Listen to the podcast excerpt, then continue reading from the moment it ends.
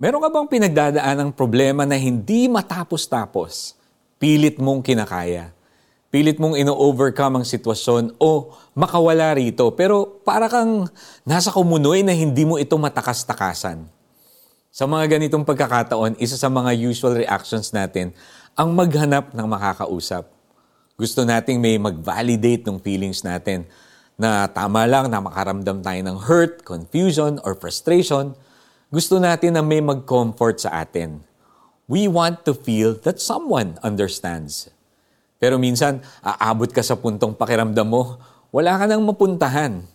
Pwedeng natatakot kang makulitan na yung mga kaibigan mo dahil makailang beses mo nang nabanggit sa kanila yung pinagdadaanan mo. Nagse-second thoughts ka na rin magsabi sa pamilya mo because they might judge you as weak. Siyempre, masakit kung mapagsabihan ka na, Maliit lang naman yung problema mo, pero bakit sobra kang affected? There's also the fear na maka-experience ka ng paninis eh. Bakit nga ba after all this time, hindi mo matagumpayan o malagpasan yung sitwasyon na hinaharap mo? For these reasons alone, it doesn't feel like it's safe to talk to anyone. And it adds to your pain. Buti na lang sinasabi sa awit 34 verse 18 na pwede nating lapitan ang Diyos. Walang binabanggit na limit ang Panginoon kung ilang beses tayo pwedeng lumapit sa Kanya. Only ang access natin sa Kanya. At ayon sa Hebrews 4.15, si Jesus ang ating great high priest at naiintindihan niya ang weaknesses natin. If we are hurting, we can come to Him with our problems.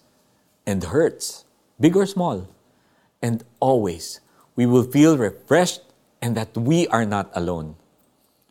Pray with me. Lord, minsan nahihiya akong lumapit kahit sa inyo. Ang hirap aminin na hindi ko kaya yung problema ko.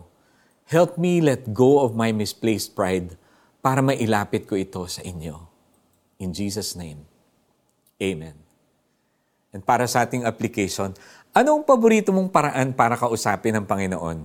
Is it while taking a walk, being quiet in your room, or while writing in your diary? Find time to do this today para maihinga mo sa Kanya ang mga bagay na hindi mo masabi sa iba. Tinutulungan niya mga nagdurusa at di binibigo ang walang pag-asa.